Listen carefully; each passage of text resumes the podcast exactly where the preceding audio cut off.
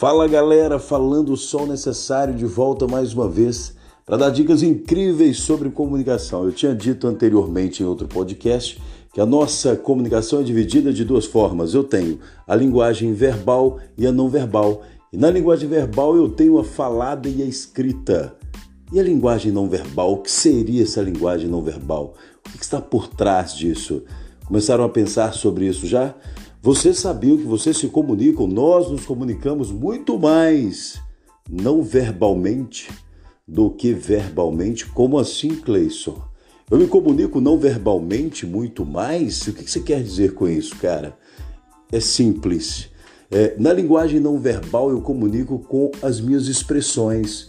Eu comunico com o meu olhar, eu comunico com a forma como eu movimento as minhas mãos, se a palma da mão está espalmada para cima, se está espalmada para baixo, se meu braço está cruzado ou não, se eu estou com a mão no bolso ou não durante o momento que eu estou me comunicando. Então, ou seja, a linguagem não verbal ela é incrível e a gente conhece isso muito bem, né? A gente sabe, principalmente quando a gente era criança, que a gente está fazendo aquela bagunça e aí o pai olha de rabo de olho e ele não precisa falar muita coisa, né? Eu sou um camarada da geração X, já passei dos 40, eu tenho essa experiência, né? Eu lembro muito bem que meu pai se comunicava muito da forma não verbal. Ele só olhava. Ele praticamente não falava quando ele queria se comunicar com a gente, tanto eu quanto meus irmãos. Era incrível isso e a gente entendia o que ele queria dizer, né?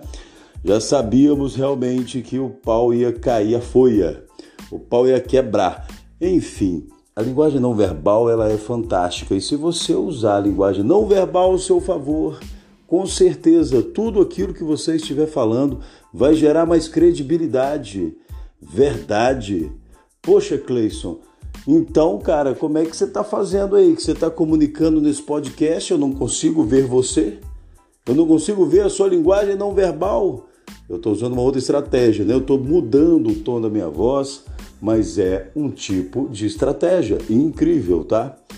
Vocês percebem no rádio não dá para você ver o locutor, mas ele te passa uma confiança, uma credibilidade porque a forma como ele fala gera isso para você.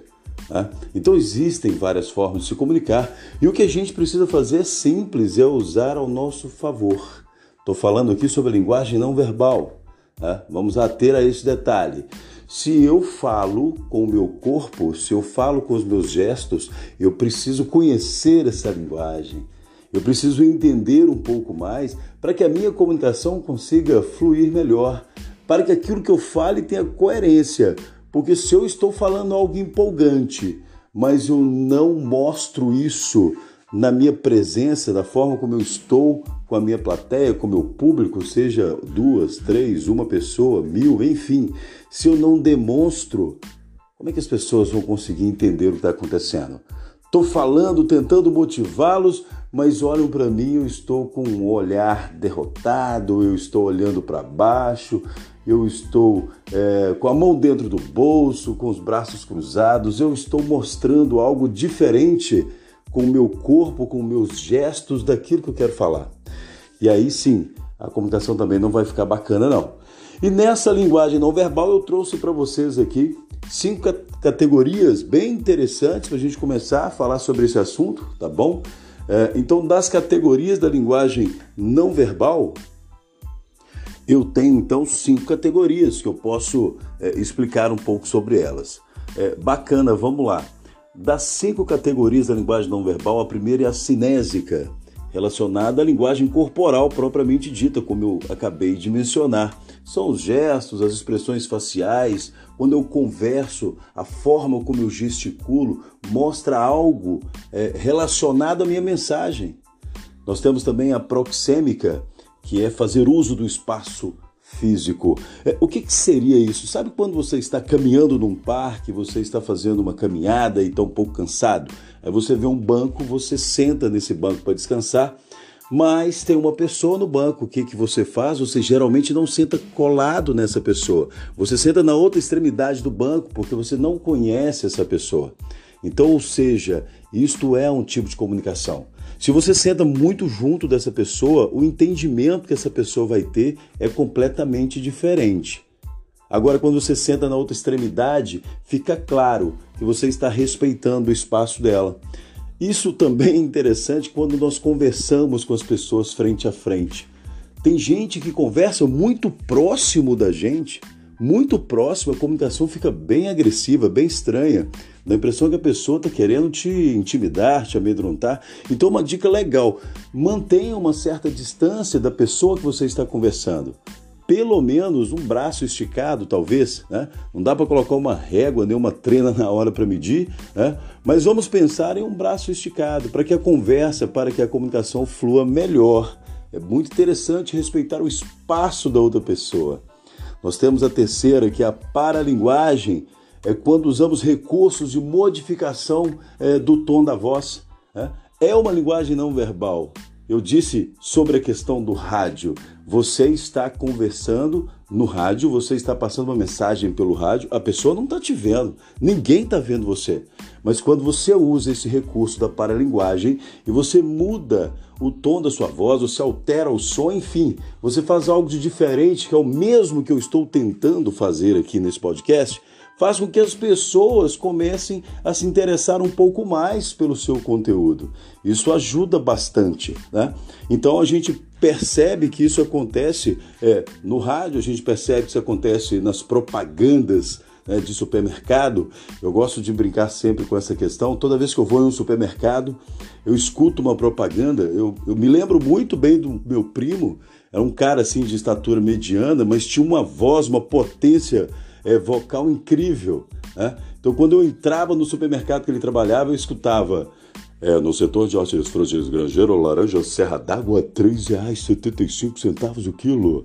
Caramba, eu não podia imaginar que era ele que estava falando. Então, assim, ele mudava a voz com muita facilidade. Enfim, é, é incrível a capacidade que temos de trabalhar a nossa voz para que a gente faça uma linguagem não verbal, né? Dentro dessa condição. É uma característica da não verbal essa mudança no som da sua voz.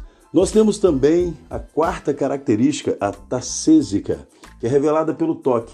É quando a gente conversa e tem a necessidade de encostar nas pessoas. Tem muita gente assim.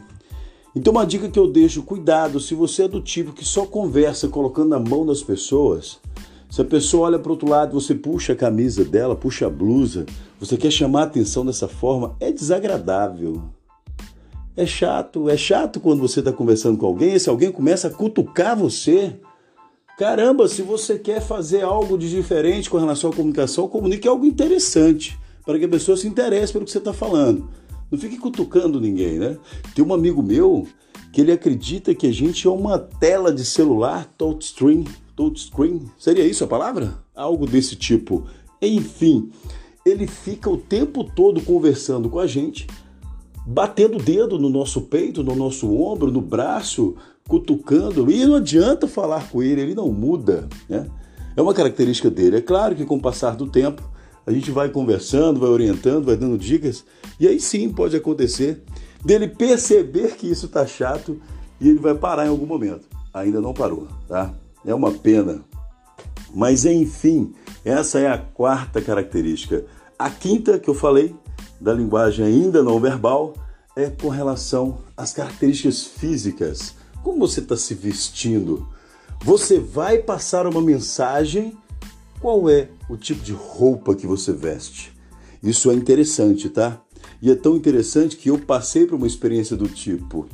Teve um dia quando eu fui fazer uma palestra numa instituição é, de Minas Gerais, na região de Patinga, tá? Aqui no Vale do Aço. Enfim, é, eu não sei o alcance desse podcast, então estou falando da região de Patinga. Quem dera se esse podcast é, espalhasse Brasil afora, já estava top de linha, né? Se várias pessoas em outros estados ouvissem o meu podcast. Quem sabe um dia eu vou chegar nessa condição.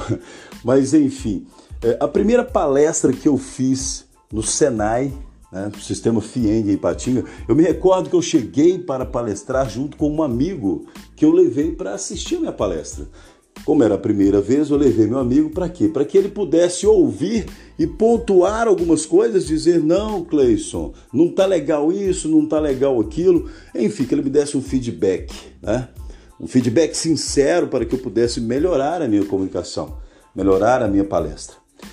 Eu pensei comigo, eu vou falar para jovens de 16 anos até 20 e poucos anos, eu vou bem, né?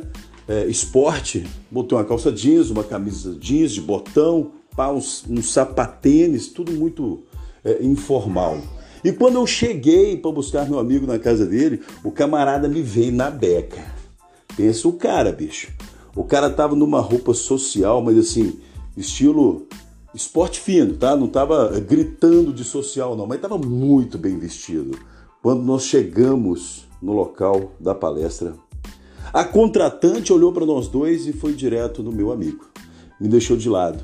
Porque a imagem que eu estava comunicando com relação às roupas que eu estava vestindo não estavam afirmando para ela que eu seria o palestrante, e sim o meu amigo. Então, que bacana essa experiência. É, eu tive que entrar na frente, claro, não, eu sou palestrante, tá? Ok, enfim, eu aprendi que eu precisava me vestir um pouco melhor, né? Valorizar a plateia e valorizar o contratante. Não que eu estava mal vestido, mas a minha roupa não estava dizendo que eu era o palestrante daquele evento. Então é incrível o quanto a linguagem não verbal fala sobre nós. Então, para a gente ficar é, de forma bem resumida, para ficar claro, eu falei aqui sobre cinco características da linguagem não verbal.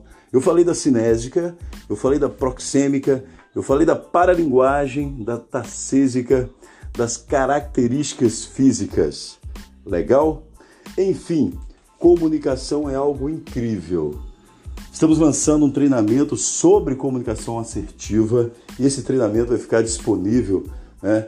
E, e eu quero sim passar para vocês esses detalhes depois e torço para que assista o meu treinamento para conhecer um conteúdo mais completo, assim também é, conhecerem outros conteúdos, porque temos treinamentos incríveis que serão lançados é, no nosso site em breve. Eu estou falando aqui do INAC Performa, ok? Vou falar sobre isso também é, nos próximos podcasts. Um grande abraço, continue comigo e até mais.